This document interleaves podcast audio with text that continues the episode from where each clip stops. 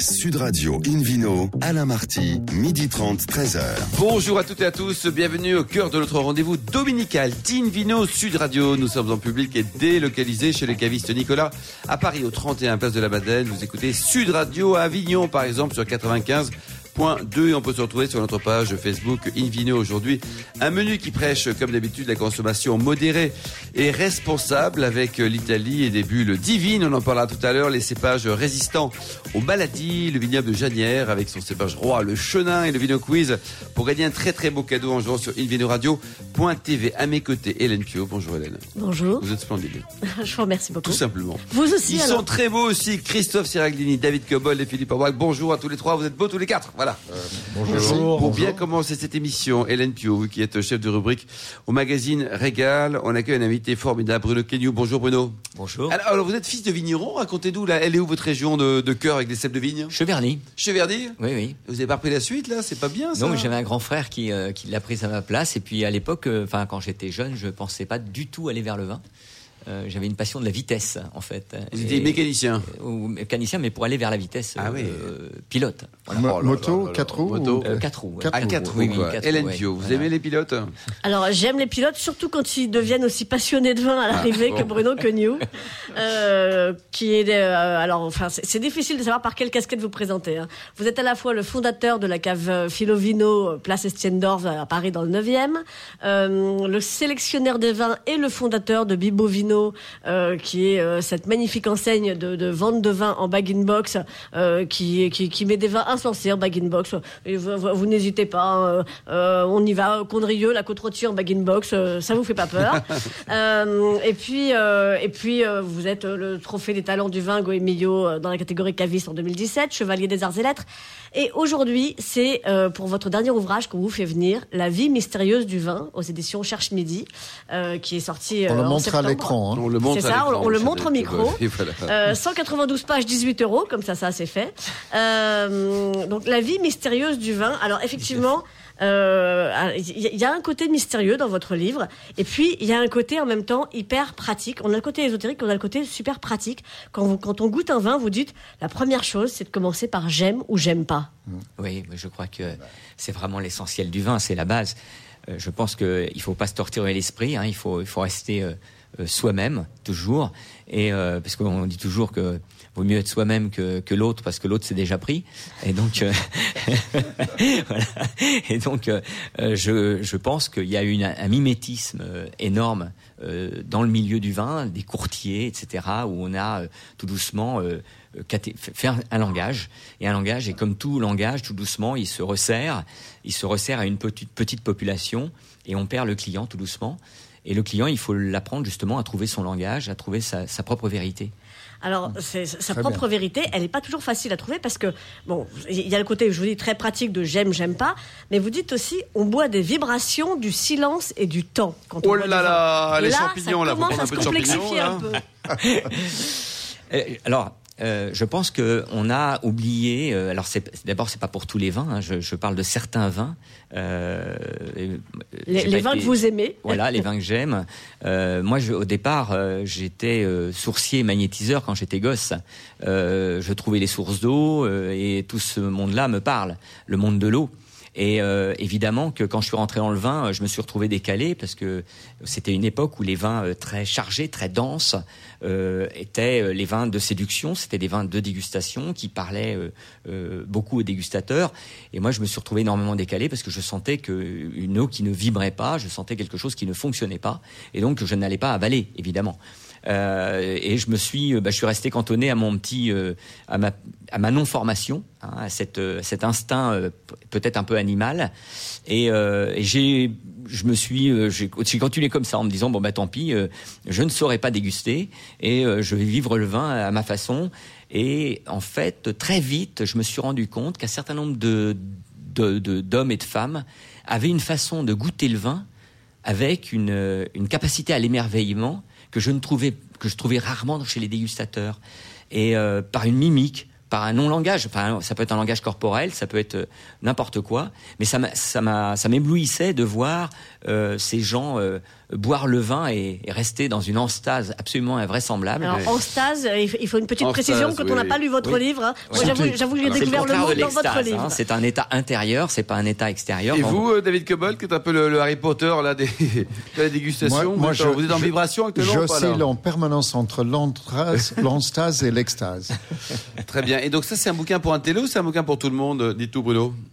Alors, je, je- alors, c'est pas trop à moi de le dire. En fait, il y a beaucoup de gens qui me disent qu'il est beaucoup plus facile à lire que que ce qu'on imaginait. Notamment, euh, il y a des choses sur la partie euh, physique. hein. Les physiciens avec qui je travaille, eh bien, euh, ce que j'ai fait, c'est de, réduire au maximum le langage, le réduire à un langage plus simple, avec des métaphores de la vie courante, pour essayer que ben, tout le monde puisse lire ça. Parce que c'est vrai que si c'est un livre qui s'adresse qu'aux physiciens euh, dans le vin, alors Oui, là, c'est extrêmement ciblé déjà, c'est les vins, ouais. après physicien, donc ça va resserrer un peu. Donc euh, le but, c'était d'être simple. Pour terminer, Hélène Si, si je peux euh, effectivement euh, compléter. Alors oui, il y a, il y a un côté intello quand même. On va pas se mentir. Quand vous dites que vous êtes, euh, enfin quand, quand- quand- quand vous parlez de, de la luisance des vins, quand vous faites votre plaidoyer pour la légèreté, le contraire de l'épaisseur.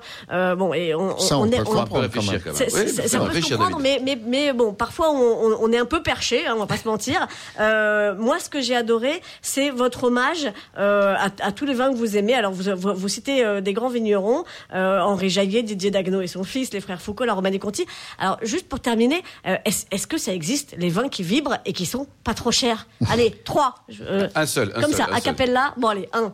Non, bien sûr. Alors pourquoi d'abord tout, pourquoi j'ai cité ces gens-là tout d'abord? C'est parce que euh, quand même ce sont des gens qui ont été des gardiens du temple hein, et qui sont des, des exemples pour nous tous, hein, parce qu'ils ont euh, euh, c'est des vins de ce que j'appelle de haute tradition.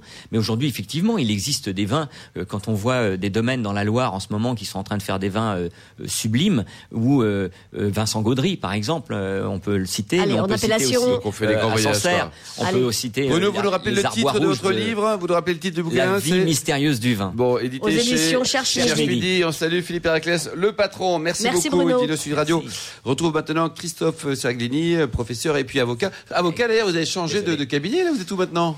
Euh, oui, je suis, dans, je, je suis allé dans un cabinet anglais. Anglais? Euh, mais qui a décidé de rester en France, lui, et de rester en bien. Europe et s'implanter. Bon, en tout cas, on vous reçoit régulièrement, Christophe, pour pour le plus grand plaisir, pour nous parler de, de vin, souvent italien. Et aujourd'hui, vous parlez de- de- des divines bulles italiennes. Oui, parce que en ces périodes de fêtes récentes, Noël, les réveillons, euh, l'épiphanie, euh, les bulles ont dû fortement euh, pétiller dans les verres français. Alors essentiellement des bulles de champagne, hein, on est on est en France, mais pour changer, je, je pensais qu'on pouvait découvrir d'autres bulles et vous emmener en Italie. Alors un esprit non averti pourrait me dire ah oui, enfin mes parents m'auraient dit ah tu vas, tu vas leur parler d'Asti Bah non. Euh, les gens actuellement Les pourraient me dire, les jeunes pourraient me dire, ah bah il va nous parler Prosecco. Eh bien non plus. non, euh, je voudrais parler en fait de ce que je considère comme le roi des effervescents italiens, qui est à mon avis bien au-dessus des deux premiers évoqués, qui est le Franciacorta. Alors, euh, Franciacorta, c'est d'abord une région du nord de l'Italie, une région de Lombardie, euh, qui est située entre Brescia, ville de Lombardie, et l'extrémité sud du lac euh, d'Iseo. Et c'est une région composée de collines euh, avec des vignes euh, dans ces collines. Alors, euh, le nom euh, dériverait, parce qu'il y a une petite polémique là-dessus, de euh, Cortes Francae, qui veut dire euh, franc de taxe, et qui c'est était pas- le nom donné au Moyen Âge aux communautés de moines bénédictins qui étaient venus s'installer dans la région. Donc, euh, Et qui de taxes, France, hop, ouais. et qui étaient exempts de taxes. Donc il y avait une zone franche. Il y, a- il y avait une zone franche. voilà. quoi. Piston, Euh, alors, hein. c'est une région qui est connue pour la beauté de ses paysages, mais aussi pour la production donc du Franciacorta. Euh, alors, c'est euh, une appellation euh, qui est encore jeune, puisqu'elle a été enregistrée qu'en 1967 en Italie, même si elle- son histoire est probablement bien antérieure, qui a obtenu sa DOC, c'est-à-dire la dénomination d'origine contrôlée italienne en 83, et sa DOCG, on rajoute et garantie, euh, en 1995. Alors la production reste relativement faible hein, par rapport à la production globale de, de, de vins pétillants de bulles dans le monde. Grosso modo, ça tourne aux alentours de 1%. hein, donc 1%. c'est- pas grand-chose. Et euh, c'est bien moins que le Prosecco, par exemple, ou encore que notre champagne. Mais alors, au niveau de la qualité, euh, je dirais que ça se situe tout en haut. Et les cépages, Christophe? Alors, j'y viendrai après. C'est euh, le Chardonnay et Pinot, D'accord, noir ou blanc, même très- oui. hein, euh, selon euh, selon différents types.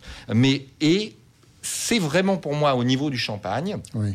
Et notamment parce que ça suit la méthode d'élaboration du champagne. Euh, et ça a un cahier des charges très strict. C'est l'un des plus stricts cahiers des charges en vin pétillant qui existe. Alors, euh, vendange à la main exigé. Euh, les vins subissent une seconde fermentation et une prise de bulle en bouteille. Euh, le minimum, il y a différents types de Franciacorta, mais le Franciacorta, on va dire de base, il faut quand même 18 mois justement Ah oui, 18 mois. d'élevage en bouteille et 25 mois après vendange. On- il y a au minimum 25 mois après vendange pour la sortie euh, des bouteilles. Donc c'est Donc la sélection est drastique. il y a hein. un coût de production qui est relativement élevé. Ça va plus loin Euh, que le champagne. d'ailleurs. Oui, c'est ça, quoi, Et- oui. oui, ils sont très très stricts. Très très stricts. Alors donc comme je disais, Chardonnay et Pinot avec différentes typologies. Donc euh, en ordre croissant, vous avez le Franciacorta, euh, ce qu'on appelle le Franciacorta Saten, qui est en fait un peu notre blanc de blanc et qui est généralement un mélange de Chardonnay et de Pinot blanc avec un maximum de 50% de, de Pinot blanc parce qu'il y a quand même une grosse dominante de Chardonnay.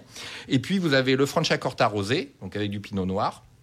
Et puis, Franciacorta millésimé, et alors ce qu'on considère comme le top du top, le Riserva. Et là, le Riserva, entre les vendanges et la mise sur le marché, il faut au moins 67 mois. Euh, donc, élevage est très long. C'est beaucoup, ça. Ça, ça, le champagne ne suit pas. hein. Et ça, ça vaut combien ça l'existence. 600 euros la bouteille Sur le plan du Le champagne, c'est 36 mois. Le- sur le plan gustatif, alors c'est très très fin. hein, euh, on a vraiment les arômes caractéristiques de la, de la fermentation en bouteille. C'est très aromatique. Euh, et euh, je dirais qu'alors les les bonnes maisons, on va citer quelques maisons et les prix. Alors moi j'aime bien Bella Vista et Cal del Bosco, mais un peu moins connu, j'aime bien euh, Courbastro. Et on trouve en réalité les, les Franciacorta, euh, pas euh, réserve ou autre, on trouve à 20 euros Oui, donc euh, assez facilement. Et donc j'ai envie de dire, eh bien, oubliez quand vous allez dans un restaurant italien un mauvais prosecco. Et si le restaurant se respecte, demandez-lui un Franciacorta. Sinon, changez de restaurant. On peut en trouver en France, Christophe On peut en trouver en France. Euh, Il y a des sites, notamment de, de vins, où on- euh, type, je sais pas si je peux donner des noms. Oui, un, un Euh, site en tout cas. À Italvinus, euh, on trouve assez facilement des vins de Franciacorta. Merci beaucoup. Excellent éclairage. hein. On va suivre vos conseils où on change de restaurant. Effectivement, on se retrouve dans un instant au bar à vin du caviste Nicolas Paris Place de la Madeleine avec le Ville Quiz. Sud Radio Invino, Alain Marty, midi 30, 13h. Retour à la cave Nicolas Paris Place de la Madeleine pour cette émission publique et délocalisée avec Hélène Pio et puis le Ville Quiz Hélène de ce dimanche 12 janvier. Chaque semaine, nous vous posons effectivement une question sur le vin et le vainqueur gagne un très beau cadeau, le livre In Clima Veritas de Yuri Lebeau. Voici la question de ce week-end. Comment se nomme le domaine d'Anne-Laure Boras? Réponse A, l'ancien monde. Réponse B, le nouvel univers. Ou réponse C, le nouveau monde. Pour répondre et gagner le nouveau livre, je vous aide un peu. Des In Clima. Veritas de Yuri Lebeau. Rendez-vous toute la semaine sur le site invinoradio.tv, rubrique Vino Quiz. Le gagnant sera tiré au sort parmi les bonnes réponses. Merci beaucoup Hélène. Invino Sud Radio retrouve David Cobold, le cofondateur de l'Académie des vins et spiritueux, pour nous parler de, de cépages résistants aux maladies. Il y a beaucoup de maladies autour de la vigne, David, ou pas? Ben oui. Ah oui, oui. il y en a un paquet. Euh, et on pourrait, en résumant et en parlant d'une manière très générale, que le problématique actuelle de la viticulture mondialement et donc française, c'est de continuer à faire des vins de qualité tout en réduisant de manière très drastique le recours à des produits phytopharmaceutiques. Il y en a beaucoup actuellement dans le vin, David? Eh ben, Il faut savoir que 20% de la consommation des produits phytosanitaires euh, en France sont dédiés à la vigne, qui, lui, n'occupe que 3% de la surface agricole. Donc, Donc- il y a du boulot. Voilà. Donc il y a du boulot. Alors euh, le gouvernement s'y est penché. Il y a un produit euh, éco-phyto, euh, enfin un programme éco-phyto. Beaucoup de gens passent au bio, au biodynamie, mais ça ne résout pas toujours tout parce qu'il y a aussi le problème du cuivre. Et là, les doses de cuivre vont être réduites. Donc il y a un vrai problème Quel est le problème du résistances cuivre. David, quand on met du cuivre dans la vigne? Non, mais je ne vais pas rentrer dans ce, dans ce débat-là parce que le problème du cuivre, c'est qu'il ne se bio- biodégrade pas. Mais c'est un autre débat. Alors après, euh, quel, quel est le problème fondamental? C'est qu'il y a eu des maladies importées comme toutes les bonnes choses des États-Unis au 19e siècle qui s'appellent le mildiou, euh, l'oïdium et, et plus tard une bestiole qui s'appelle le Phylloxera vastatrix. Alors le Phylloxera vastatrix a été bloqué heureusement ou malheureusement, en tout cas heureusement, parce que sinon il n'y aura pas de vigne, par un, un greffage sur des porte-greffes d'origine nord-américaine. Parce qu'il faut savoir qu'à la base, la vigne indo-européenne est issue d'une seule espèce, le Vitis vinifera, et d'autres espèces asiatiques et nord-américaines existent qui, eux, sont euh, indemnes euh, à certaines maladies, qui sont résistants à cette maladie. ouais. Donc, l'enjeu pour la viticulture, c'est de développer des vignes qui, non seulement la, la racine maintenant bloque le phylloxéra, mais la partie fructifère qui porte euh, les feuilles, les grappes et, et du coup qui produisent du vin, Oui. qui résistent aux maladies. Euh, on a développé en France, avec une coopération entre l'INRA et l'Institut technique de la vigne, l'ITV. Il y a aussi un institut italien que j'ai visité qui a aussi développé des, vignes résistantes en, faisant des hybridations entre des vignes indo-européennes et des vignes nord- nord-américaines qui ont des gènes de résistants aux maladies. Je connais un vigneron à Bordeaux, il s'appelle Ducourt, il a quand même 400 hectares. Il a planté ces vignes-là, il ne traite plus qu'une fois l'an. Ce qui est beaucoup, beaucoup mieux. D'ha- D'habitude, c'est combien, David Dix fois. 10 fois. De 1 à Ouais. 10, c'est quand même énorme. hein. Alors, donc ça, c'est quand même euh, énorme. Alors, l'INRA a lâché, et il y a un programme national français fait par l'INRA et l'ITV qui s'appelle Resdur. Donc, quatre cépages ont été euh, acceptés dans la, la liste des, des in- in- in- indications géographiques protégées, les anciens 22 pays. C'est pas encore le cas dans les AOC. Ces quatre cépages euh, ont été plantés. Euh, ils s'appellent euh, Artaban, qui est un, un variété rouge qui un peu le profil d'un gamay, c'est-à-dire que c'est très fruité, léger en tanin et assez acide, vif, produit assez peu d'alcool, ce qui est intéressant dans les luttes contre le, le réchauffement climatique. Le Vidocq, une variété rouge beaucoup plus colorée, tannique et aux arômes de fruits noirs. Ça fonctionne bien si on au- augmente le rende- rendement pour les rosés, un peu comme la Syrah d'ailleurs. Euh, le Floréal, alors deux variétés blanches. Le Floréal, vigne blanche très aromatique, un peu dans le style Sauvignon blanc, donc immédiat, éclatant, etc. Et le Voltis, qui est une autre variété blanche, un peu plus lourd, comme un chardonnay dans un pays chaud ou la Marsanne. Voilà. Alors, ces cépages sont autorisés dans certaines appellations euh, vins de pays aujourd'hui. La demande au, au dernier CETIVI, qui est le, le salon des techniciens de, vitiviniers, était énorme euh, et on va planter à peu près 200 hectares cette année, euh, C'est 2020, beaucoup, hein. de ces cépages et il n'y a pas assez de production parce que le problème c'est que la production doit suivre. Parce qu'il faut produire des porte-greffes, certes, il faut produire les greffons aussi, et ensuite les greffés. Alors ça, ça pose un énorme problème, mais c'est en train de- d'exploser. J'ai parlé avec plusieurs personnes de l'Institut technique de la vigne dans différentes régions. Ils m'ont dit ça va suivre. Il y a une deuxième vague qui va se développer, le Resdur 2, ça c'est le Resdur 1, 4 authentifiés, mais ça prend du temps à les faire certifier indemnes aux maladies, doublement résistants, parce qu'il faut introduire deux gènes. Quand on fait une hybridation, c'est très complexe techniquement. Il faut prendre une pince à épiler, sachant que la vigne est hermaphrodite. Il faut prendre les, pistils, il faut les prendre, il faut fertiliser un à un les stamens de l'autre côté. Et, ça prend du temps, et ensuite il faut les planter, les tester. Il faut, ça, fait, ça fait un grain, il faut que le grain germe, ensuite on le teste, on le vinifie en micro-vinification. Donc le- l'ensemble de la procédure, c'est au moins une dizaine d'années.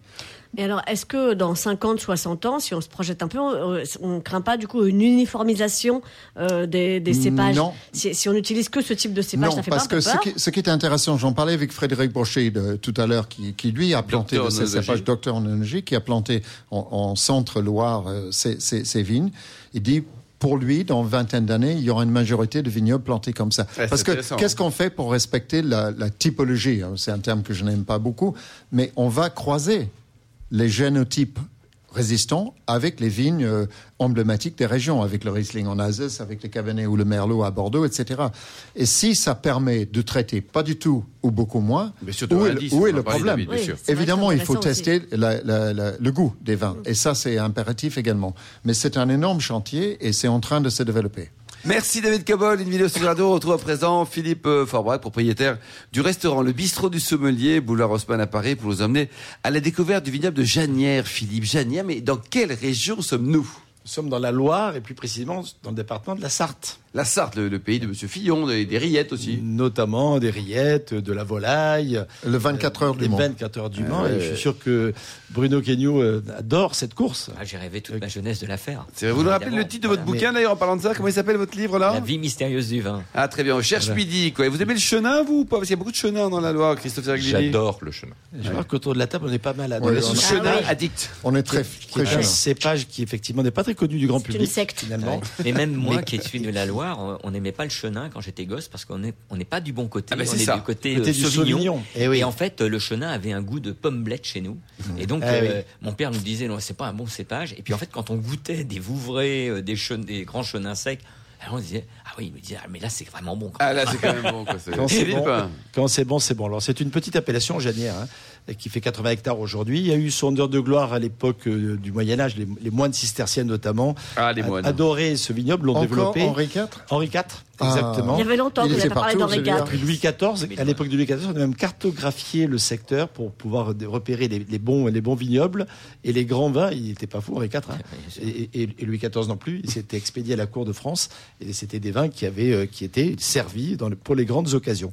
Alors c'est un, c'est une appellation qui avait perdu un peu, même pas mal de son volume et de son, de son image. Et depuis les années 70, petit à petit, un certain nombre de, de vignerons s'y sont remis. Joël Gigou fait partie euh, des pionniers de cette, de ce renouveau de, de l'appellation. C'est quelle couleur Philippe Mais d'autres. Alors, le chenin donne uniquement des vins blancs. Donc, l'appellation ne produit que des vins blancs. Alors, certes, des vins blancs secs, mais un peu comme toujours dans le chenin, qui a un côté caméléon. On peut trouver des, des vins secs, des vins demi-secs, des vins moelleux, des vins liquoreux. Et ça c'est clairement a- marqué sur l'étiquette bien sûr. Oui, on essaye de faire en sorte que on, on arrive à lire des fois, parfois entre les lignes, hein. parce que parfois c'est un C'est peu pas comme toujours évident. C'est un peu comme en Alsace. Les, les on ouvre la bouteille, on se dit que est-ce que c'est très sec On ou est-ce prie un peu en les disant les mer, huîtres, les huîtres. ou est-ce qu'on se dit que finalement, avec euh, un, joli gâteau, euh, voilà, une, une, Faut une prévoir les deux, brioche, par exemple, Faites la confiance brioche à vos les chez les cavistes. moelleux, par exemple. Achetez vos vins chez les cavistes et eux, ils vous diront. C'est vrai, c'est vrai chez Nicolas. niveau de, la de- sucrosité. Bon, néanmoins, ce cépage est un cépage extrêmement intéressant qui donne effectivement des, des vins de, de, de, va- de- de variantes euh, gustatives assez larges, mais qui garde un profil souvent marqué par une minéralité, une acidité, une droiture de fin de bouche qui est une, vraiment une, une très belle référence. Et les arômes du chenin sont souvent marqués par des arômes fruités. On trouve le coin, par exemple, fréquemment, mais également les arômes alors de pommes, effectivement. Heureusement pas blette Oui, nécessairement, mais de poire également. l'ananas poivré aussi. De, note- de poivre blanc, ça c'est assez remarquable sur les sur les chenins. Et puis et puis en finale de bouche, souvent une certaine salinité qui est, qui est, qui est aussi le marqueur à la fois du chenin sur des sols plutôt à dominante calcaire, avec une, une très belle exposition. Euh, les miels, les épices, etc. Lorsque- et, et puis vieillit très bien. Le chenin peut être un peu austère euh, sur sa jeunesse, avoir un peu de réserve, mais cette réserve lui permet justement de s'exprimer sur un très joli potentiel dans le temps. Et il ne faut pas hésiter à, à, à faut le garder? une dizaine d'années. Ah, quand ce même. Mais oui, Ouais. il y, a, il y a vraiment l'acidité est un élément de conservation.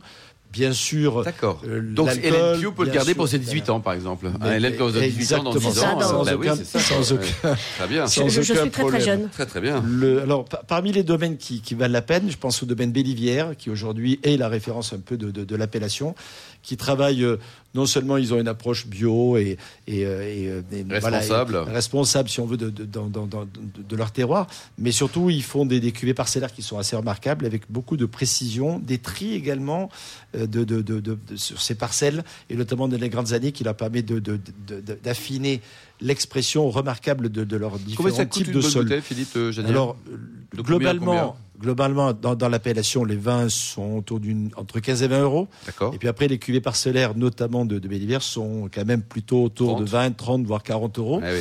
Mais à partir d'une trentaine d'euros, on peut avoir des, des vins intéressants. intéressants. D'autres vignerons intéressants peut-être? Stéphane Cornille, notamment, euh, qui lui est un Sancerrois, donc il a quitté le, le Sauvignon Ah, pour aller Bruno. se révéler en terre, en terre Il de chenin. bon côté lui. Euh, exactement. Euh, euh, Joël Gigou, dont j'ai parlé tout à l'heure, et puis le, euh, le, le domaine Le, Le Lait également qui fait partie des, des, des, des- des vins très intéressants.